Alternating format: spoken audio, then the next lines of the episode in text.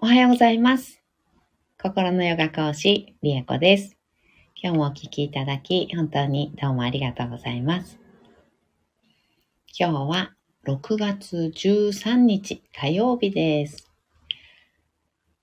完璧充足感のマントラは、ついに21日目になりました。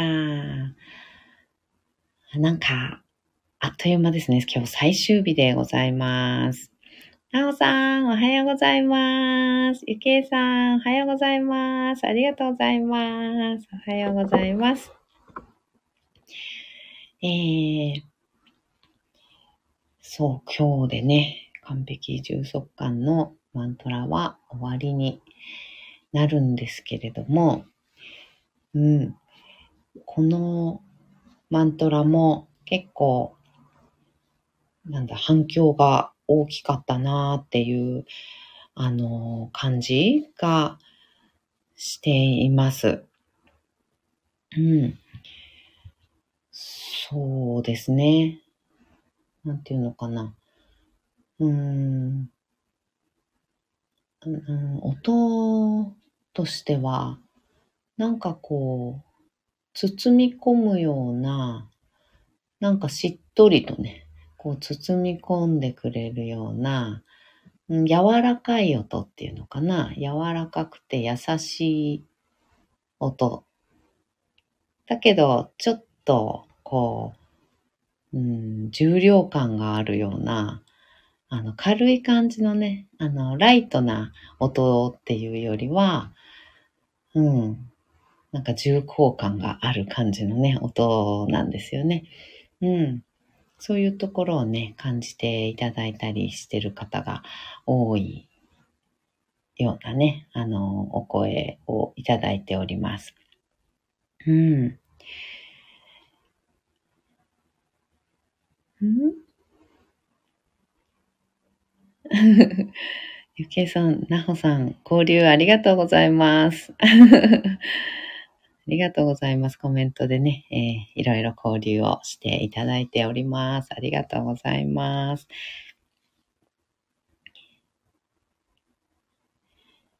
はい。えー今日は、うん、その、完璧充足感のマントラを唱えて、うん、私がこう、体感したことだったり、まあ、効果とし、うん効果っていうか意味として言われてることだったりっていうのをね、うんと、改めて少しお話ししたいと思います。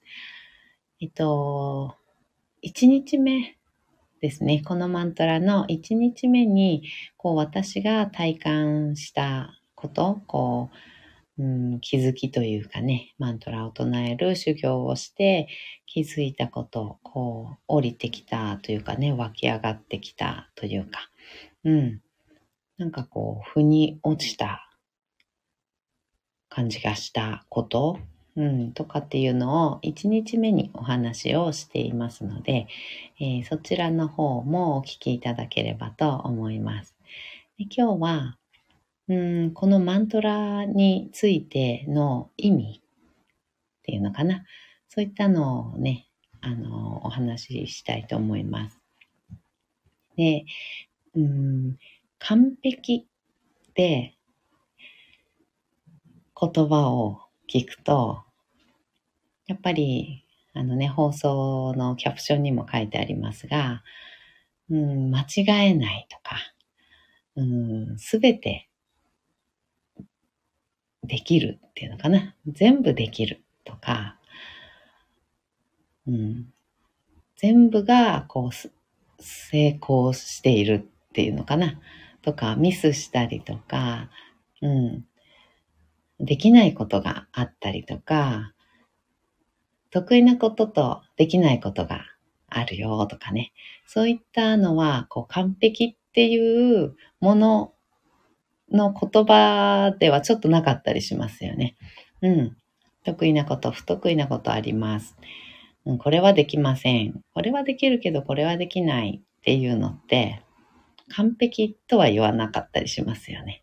うん。完璧の意味とかイメージとかって、なんか全部ができるとか、うん、すべて、なんていうのかな。うん、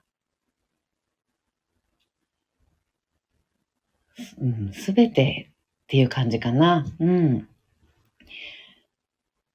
イメージがあります。で、ミスしないとかね。そういう感じがするんだけれども、うん、全部ポジティブだったりとかね。うん、そういうのが完璧っていうイメージなんですけど、本当はもう生まれ落ちて、すでにすべてが完璧なんだそうです。その存在自体がありのままでもう完璧。生まれた時からずっと完璧。そういうのが、こう、真理というかね、うん、宇宙の真理というか、なんだそうです。生命として、もう生まれ落ちた瞬間に完璧。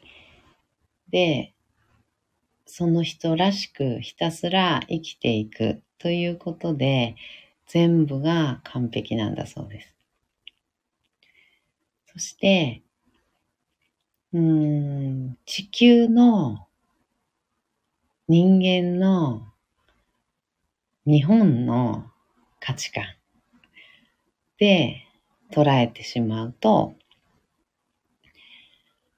うん、明るい、暗いとかね、性格が明るいとか暗いとか、あとはポジティブとかネガティブとか、うん体型だったら、痩せてる、太ってるとかね、なんかそういう二元論でね、あの、見がちになります。成績だったら、ね、点数が高いとか低いとか。うん。そういうことで、全部を捉えてしまいがちで、そして正解が決まっていたりします。正義とか正しいこととかっていうのがもう決まってて、いい悪いも決まっててっていう感じになってしまっているので、そのいい方を持っている。しかも全てにおいて。いい方を持っている人が完璧。その物事が完璧っていうようなイメージ持ってしまうので、完璧なんてありえないっていうようなね、あの、考え方だったり、完璧主義っていう言ったりとかね、すると完璧じゃないとダメだっていう、うーん、なんていうのかな。うん、そういう脅迫観念に近いようなものが生まれてきたりっていうふうにしちゃうんですけど、もう、なんだろう、明るい、性格がね、明るい暗いとかっていうのも、あのね、言い方とかその状況とかによっては、本当に、あの、いい悪いでも何でもないじゃないですか。あの、長所は短所だし、短所は逆に言ったら長所だしとかってよく言うんだけれども、でも本当の意味でそういうふうに捉えてる方とか捉えられることって意外と少なかったりとかして。なので、なんか、うん、例えば、私とかだと、なんだろうな、明るくてとか、ハキハキしててとか、あとは、なんか、自分のね、思ってることとか、言いたいこととかっていうのをはっきり言えてとか、あとは、まあ、楽観的でとかね。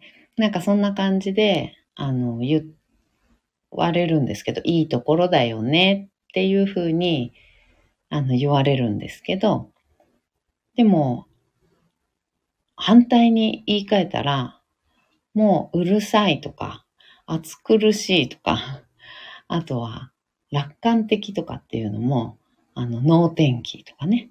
うん。なんか、そういうふうに悪いようにも簡単に言い換えられるじゃないですか。うん、長所。ね、明るいねって言われるけど、でも、なんか、鬱陶しいとかね、あの、暑苦しいとかね、うるさいとかね、あの、そういうふうに感じる、うん、人とか、あとは状況によってはね、もうちょっと静かにしててほしいとかね、あの、笑顔がいいねとか言ってもね、笑顔で、お葬式とかでね、あの、笑顔だったらダメじゃないですか。そういうのとか、全部状況とか、なんか、によって変わるんですよね。何がいいって。うん。で、いくら明るくて、笑顔でね、いつもニコニコしてて、笑顔で、ハキハキ喋って、うん、爽やかでとかっていうのがね、いいところだとしても、例えばその、ね、さっき言ったお葬式でそうだったら、わ、何あの人何なの？どうしたの？みたいになるじゃないですか。うん。環境変われば、状況変われば、あの、いいところなんて悪いところになっちゃうし、悪いと言われてきたこともいいところになるんですよね。うん。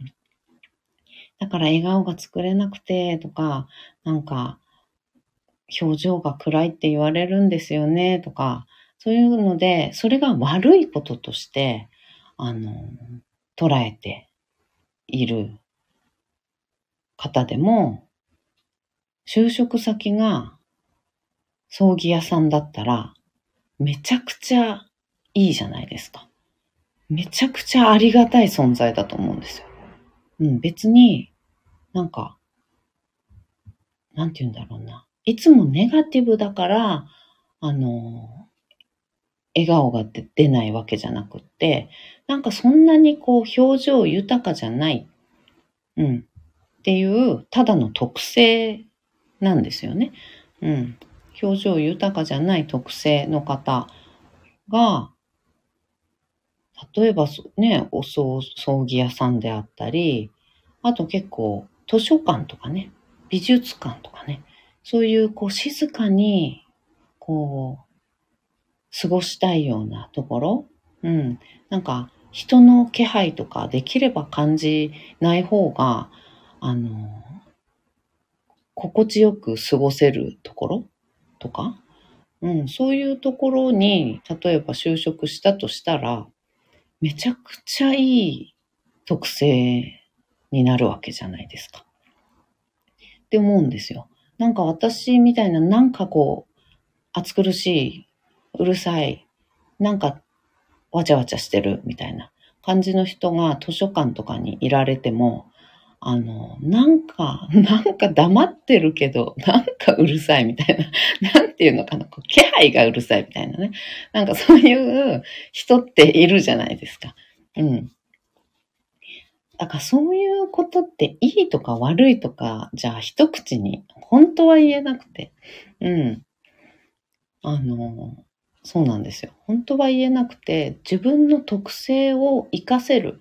自分が自然にありのままの自分でいることで、うん、うまく回る環境とかに身を置くっていうことに集中した方が私はなんかこう人生こうより良くなっていくんじゃないのかなっていうふうに思っていてなんか明るくしなきゃいけないとか笑顔をねあの、作らないといけないとか、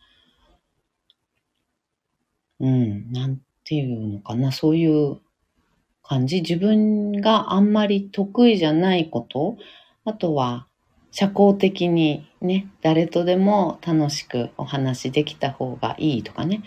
なんかそういう自分がうまくできないことになんかフォーカスする必要ないんじゃないかなっていうふうに思うんですよね。それがでも世間的にいいと、うん、されていたり、そういう人が褒められたりしているところを見てしまうと、やっぱり、ああ、私ってなんか笑顔もあんまり作れないし、明るく人とお話ししたりもできないし、あの、人見知りで誰とでも仲良くっていうか誰とでもね、あの、楽しくおしゃべりしたりできないしなって、そういうところにフォーカスして、悲しくなったりとかね、自分、なんか自分が無力感っていうのかな、感じたりとか、うん、劣等感とか感じたりとか、なんかしなくてよくて、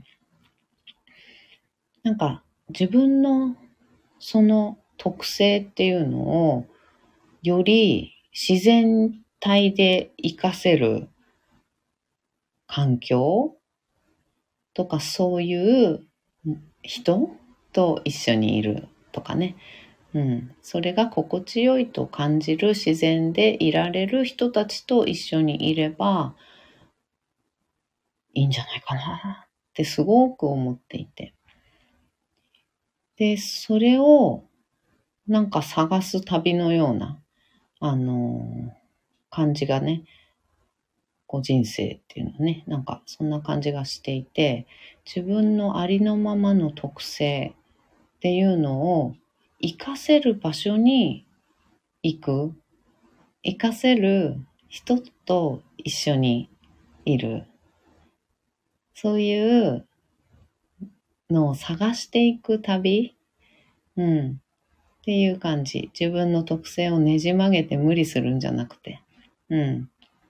常識とか、こう世間のね、価値観に合わせて自分を本当は苦手なんだけど、頑張るとかね、そうやってねじ曲げるんではなくて、生まれ持った、もうそれこそ小学生の時とか、よく言うのは11歳の時とかって言うんですけど、11歳とか、小学校高学年ぐらいまでにこう感じていたこととか好きだったこととか、うん、注目していたこととか、うん、意識していたことっていうのがその人の本質だったりするってよく言うんですけど、心理学の方とかかな、うん、脳科学とかの方で言うんですけど、その自分のありのままっていうのを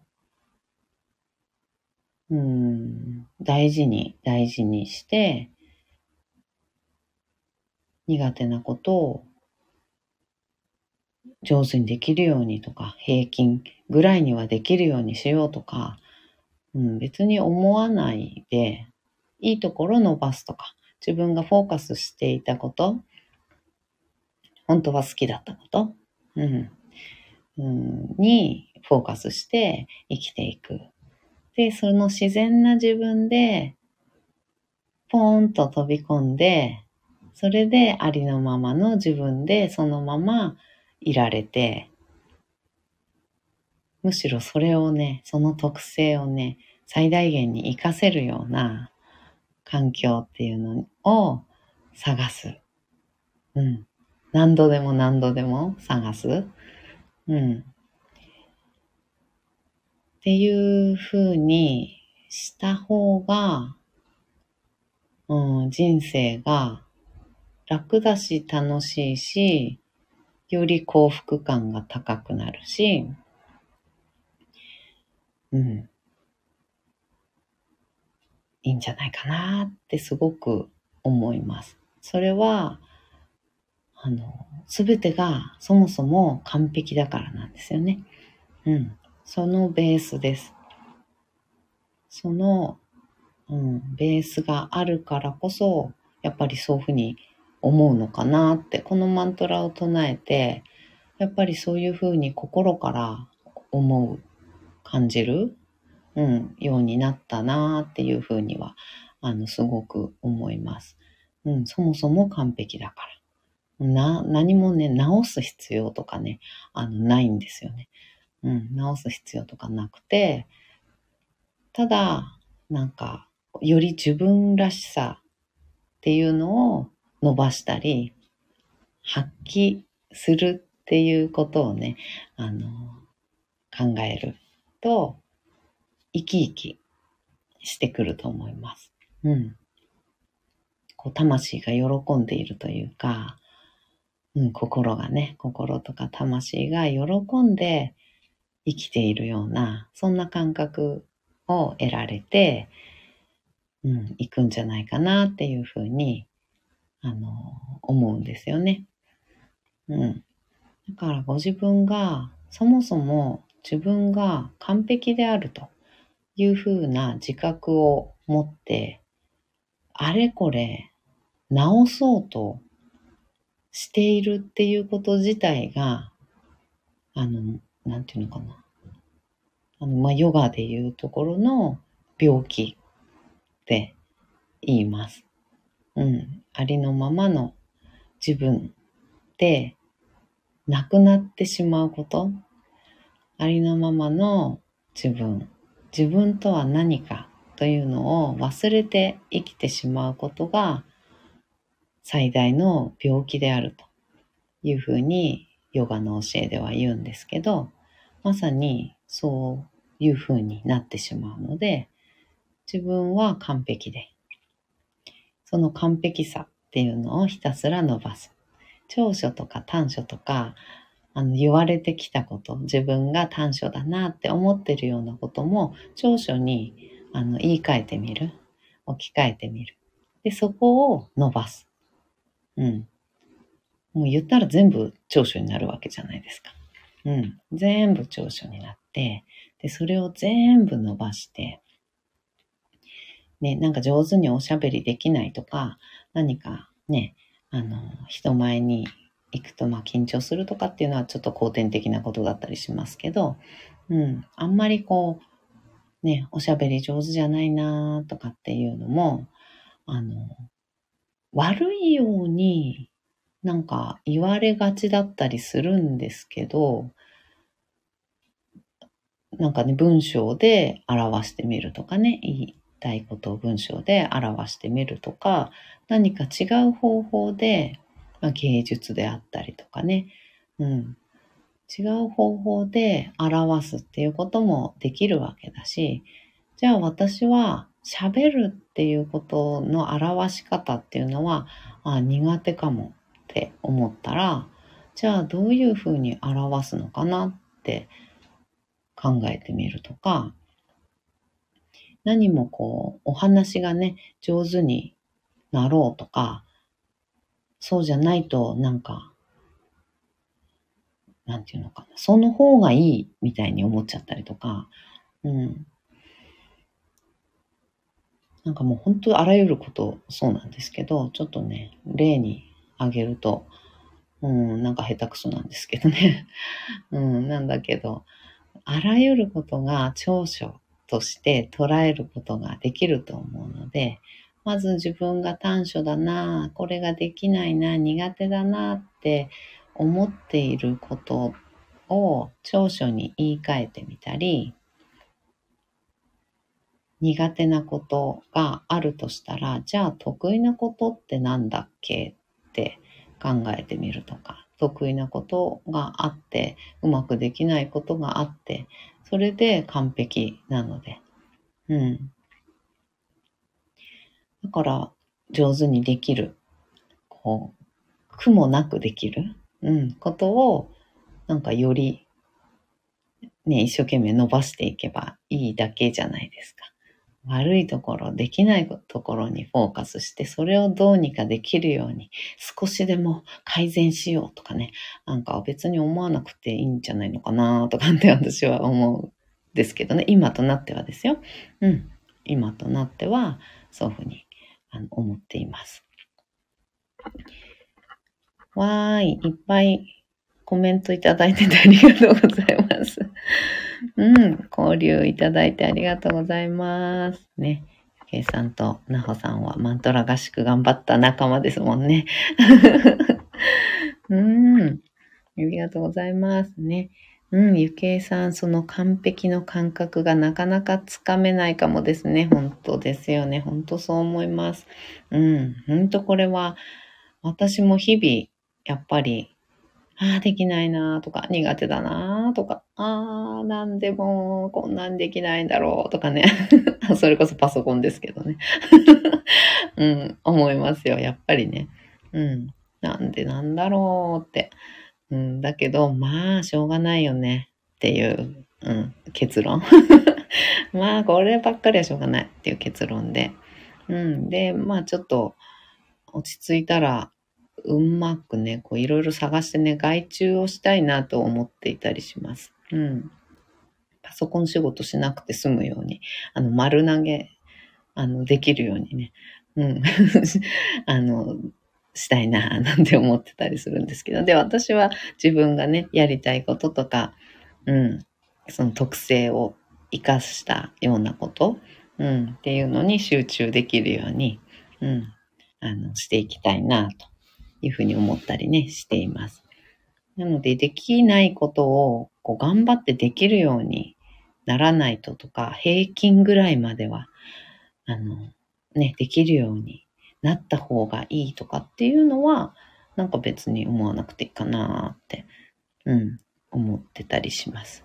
うん、ゆけいさん、例えば受験に希望校に決まらなかったりね、うん、人生の成功とかね、うん、そこに価値を置きそう。ほんとそうなんですよね。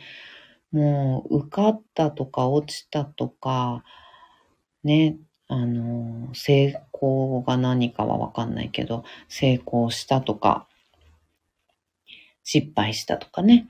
うん、そういうこととか、あと、向いてるとか向いてないとかね。うん、なんかそういうことってよく言いますよね。うん。で、向いてる向いてないが悪いことじゃなくって、あの、向いてないなーってしみじみ思っていいと思うんですけど、向いてないわけだから。うん、いいと思うんですけど、だから、その劣等感感じることもないし、あ、これは私は無理だって、もう諦め案件です。それは。もう諦めていいんですよね。あの、それは投げ出すとか、くじけるとか、逃げ出すとかっていうことではなくて、あの、あ、もう無理って。もうなんか、あ、苦手。苦手だし、しかも好きでもないし、みたいなことって人生においてやる必要なくないですか？うん。全然やる必要ない。好きだけど苦手っていうのもあるんですよね。残念ながらね。すごい好きなんだけど、あんまり上手にはできないんだよねっていうことってあると思うんですけど、それは好きだからずっとやり続ければいいと思うんですよ。それに苦手だってなんかいいと思うし、苦手なりに好きだからやってるんだで楽しくていいじゃないですか。うん。なんかそこだけになんかこう集中していったらいいんじゃないのかなって、うん、思うから、やっぱりね、その受験とかってもう子供の時から16とかね、18とかね、子供の時からもうなんか優越感と劣等感とね、なんか成功と失敗ととかね、なんかそういうのに当たり前のように向き合わされてしまうので、うん。まあそれはそれで別にいいんですけどね、受験っていう制度が悪いわけじゃなくて、まあそれはそれでいいとは思うんですけど、うん、だからといって劣等感とかそこまでね感じる必要もなかったり、うん、するし、うん、勉強ね、学校の5教科の勉強っていうのが苦手だから、あの、人としてなんか劣ってるとかっていうのって、みんな頭ではそんなことないって分かってるんですよね。頭ではちゃんとそんなことないよって思ってるのに、そこに価値を置いたりするじゃないですか。うん、実際はそこで一喜一憂して、ね、あの、喜んだりがっかりしたりってしますよね。うん。そこが、やっぱりなんか、スタート地点で、子供のね、10代のスタート地点で、なんかすごくもったいないなって、最近はね、あの、私も娘が中学生なので、そこに価値を置かせてしまうと、なんかすごくもったいないような感じがしてて自分のねなんか自己肯定感とかって言いますけど、うん、自己肯定感が、うん、なくなっちゃったりとかですごくなんかもったいないってこんなにみんな素晴らしいのにこんなにみんな素敵なのにうんなんかねそこでねなんか劣等感感じちゃったりとかするのってもったいないですよね。うん。うんうん。ねゆけいさん、世の中の常識とか枠とか物差しから出たらアウトみたいな、そうなんですよね。そうなんです。それがね、なんかすごくもったいないっていう感じかな。うん。計算、りえこさんからの今日のお話で思い出したことが出てきました。うんうん。今日の配信でお話しします。ああ、そうなんですね。よかった。ありがとうございます。うんうん。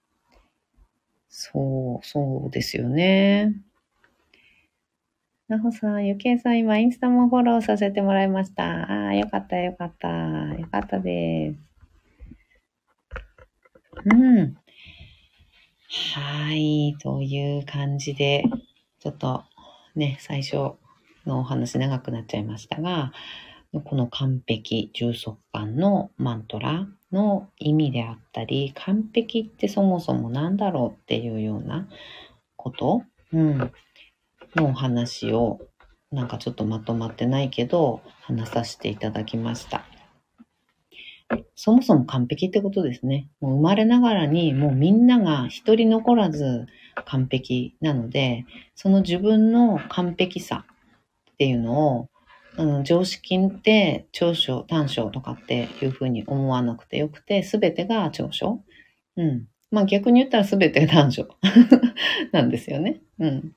なんですけど、それは完璧。そうのものとして生まれてるから、それで完璧で、すべて長所として、すべて、あの、なんていうのかな、認めて、うん。で、より楽しく感じたり、楽にできるとかね、あの、得意っていうことかな。うん、楽にできる、楽しくできるっていうことを選んで、それを伸ばして、どんどん生きていくと、それだけで幸福感感じれる人生になるし、好きこそものの上手なあれでね、あの、どんどん上手になっていけたりとか、得意に、よりね、得意になっていけたりするし、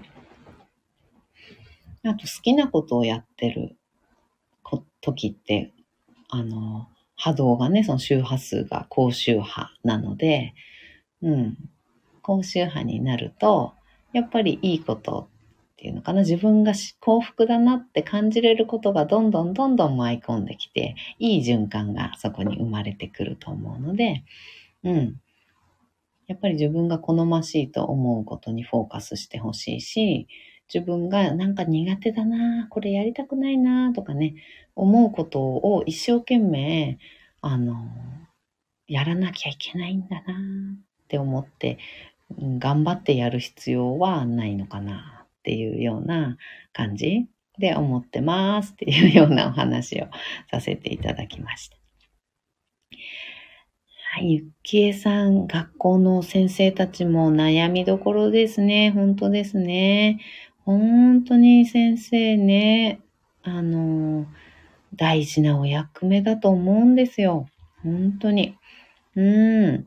計算、本当は先生たちもやりたいようにやれてないのかもですね。そうなんですよね。先生たちがやっぱりその価値観の中で常識っていうところで、えー、評価をされながら生きてきたと思うので、正しい間違ってるの中でね、こうあるべきっていうこととかね、そういったものの中で生きてきて評価されてきた方々なので、そういう方はやっぱりこれが正しい、これが間違ってるっていうことを心から信じていらっしゃったりするので、そうすると子供たちにももちろんそういうね、周波数だったり、そういう言葉だったりっていうのを、あの、かけて、あの、教育をしますよね。うん。なのでね、そこのところ、うん、悩ましいところですよね、本当にね。うん。うん、そう、これはね、こう、なんていうの、今すぐ誰かがとか、私がとか、何かできることではないのは、ちょっとね、心苦しいところだけれども、うん、何か自信をなくしてしまったり、うん、した方に私ができることっていうのを一つでも多く、あの、発信していけたらなと、あの、思う日々でございます。うん。っていう感じ。はい。では、今日ね、最後になりました。完璧充足感のマントラ、唱えていきたいと思います。はい。では、座を見つけていきましょう。骨盤を立てた状態。背骨自由にして、背骨の一つ一つの骨をポコポコポコとね、動かしていくような、ちょっと外してポコポコね、動かしていくようなイメージで、空に向かって背骨伸ばしていきましょう。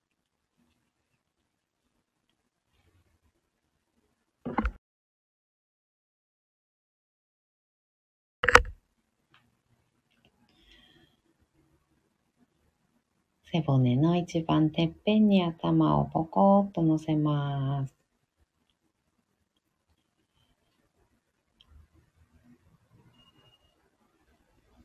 肩の力を抜いて目をつぶります。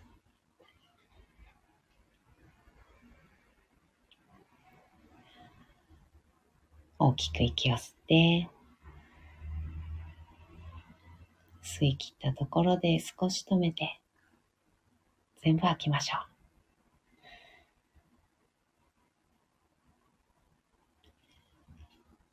吐き切ったら、あと2回繰り返します。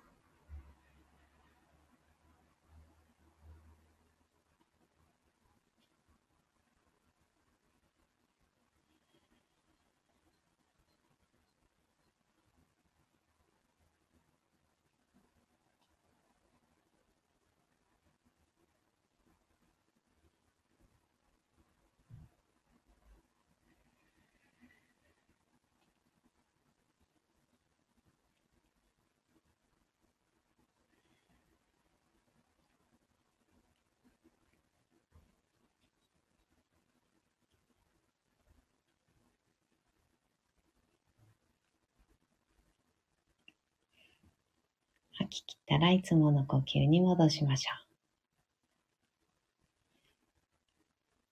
では、完璧、充足感のマントラ、7回唱えていきます。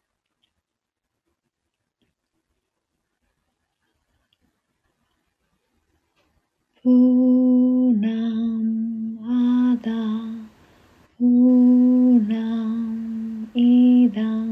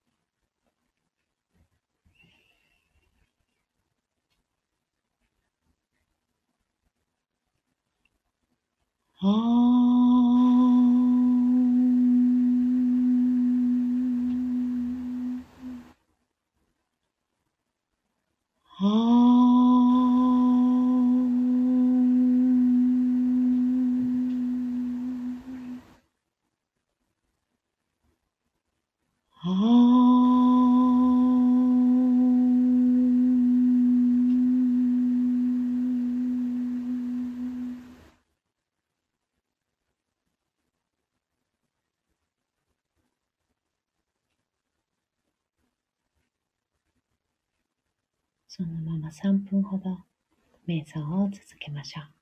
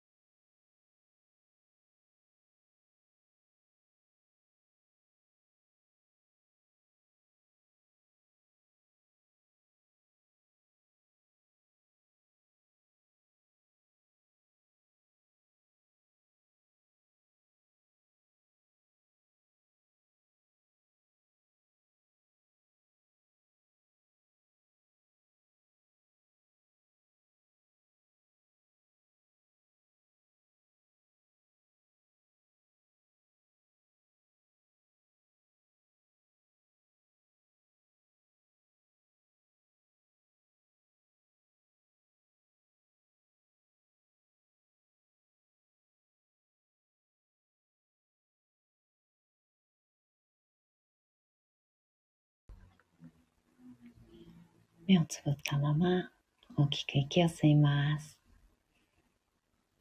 吸い切ったところで少し止めて、全部吐きましょう。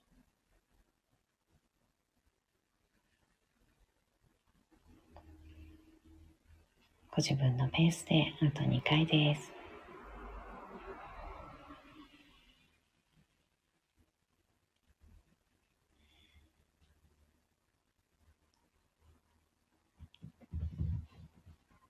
Mm-hmm.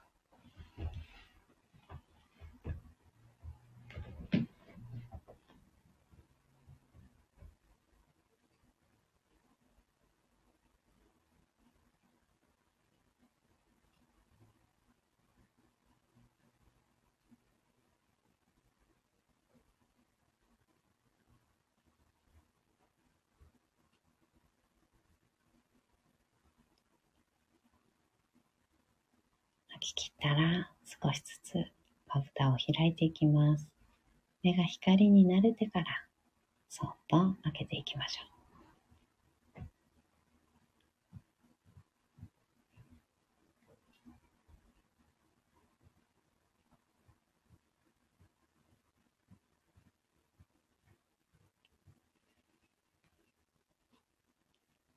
目を開いたらもう一つ大きく息を吸います。しっかり吐きましょう。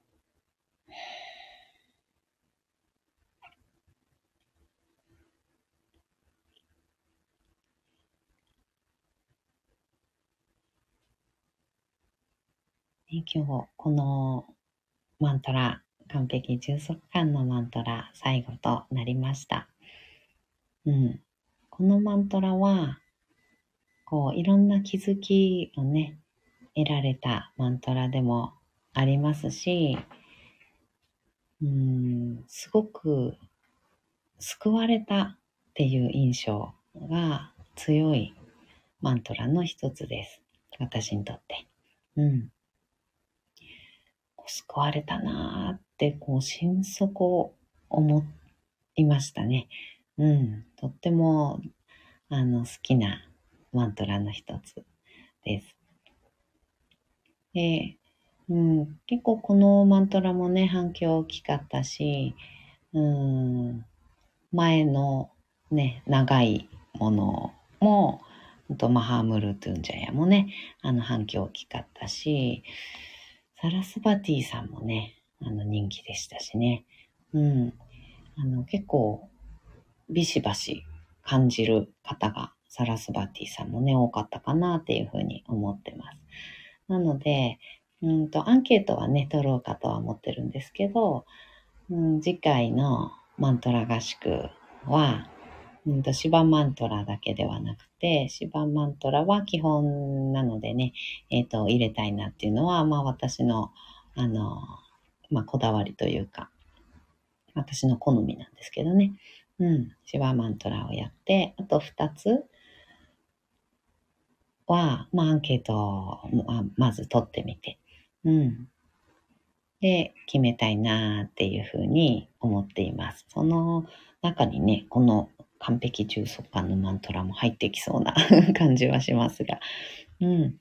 もし、なんかマントラね、唱えてみたいなってね、あの思う方、自分で周波数を発すその周波数をね、あのマントラの周波数を発するっていうことの、なんていうのかな、実感うん、うわーっていうこの実感、いろんなものが降りてきたり、いろんなものが自分の中から湧いてきたり、今自分に必要なことが起こってきたり、うん、っていう、うん、実感っていうのをあの感じたいなっていうふうにね、感じていただけると思っているので、うん、感じていきたいなって興味がある方はね、あの、ぜひこのマントラ選び、ね、あの、シバマントラ以外のあと2つ、うん、を、あの、お好きなのをね、レターとかで送っていただいたり、改めて、えっと、アンケートってできんのかな？アンケートって、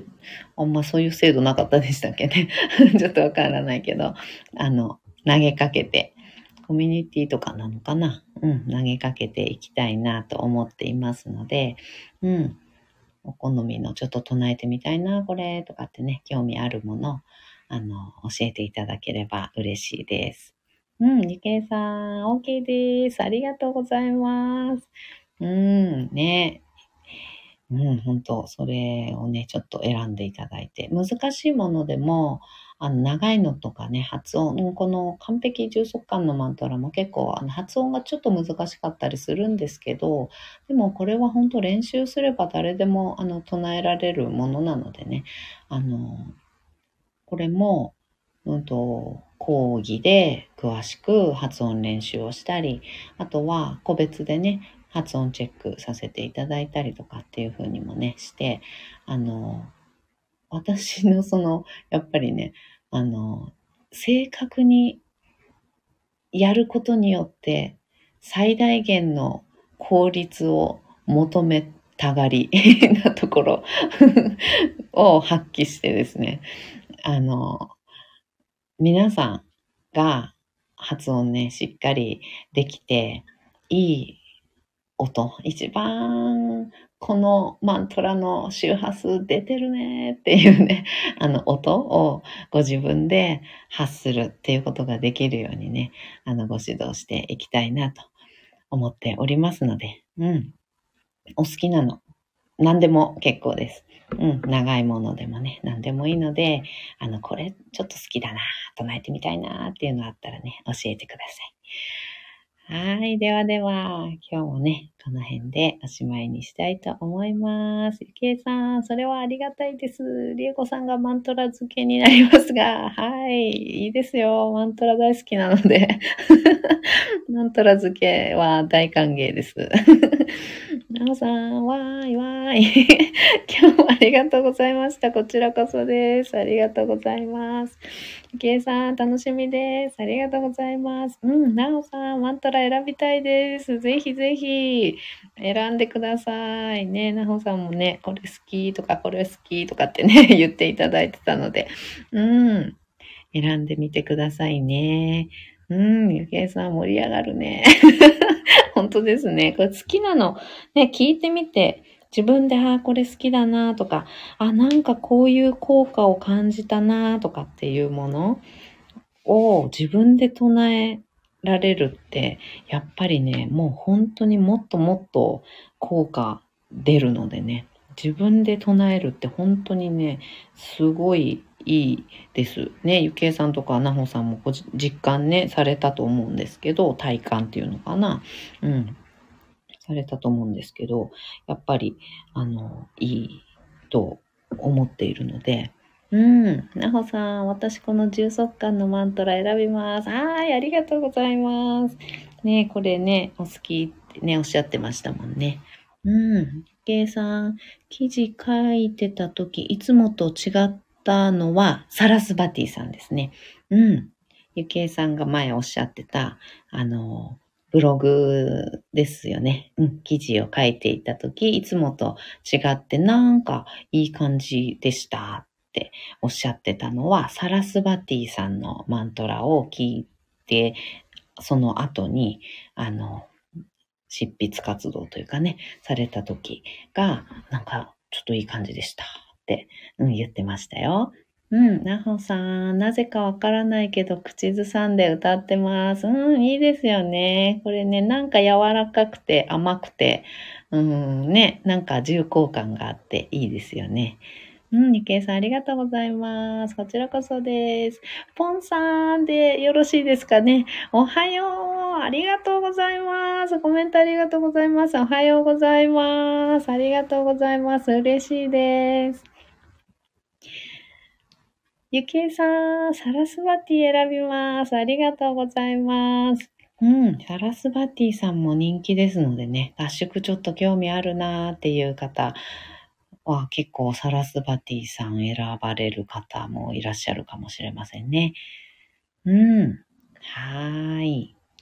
ではでは、今日はこの辺でおしまいにしたいと思います。ありがとうございました。あ、これなんか選ばれたものをスクショ取っておこう。タラスバティさんと。中速感のマントラ。ね、ちょっとスクショ取ります。はい。ありがとうございました。ではでは、なほさん、ありがとうございました。こちらこそいつもありがとうございます。なほさん、ナマステ。ありがとうございます。ゆけいさん、ありがとうございました。こちらこそです。ありがとうございます。お手振りありがとうございます。ゆきさん、ありがとうございます。はーい。ではでは、今日も一緒に、進化を生きていきましょう。ではまた。バイバーイ。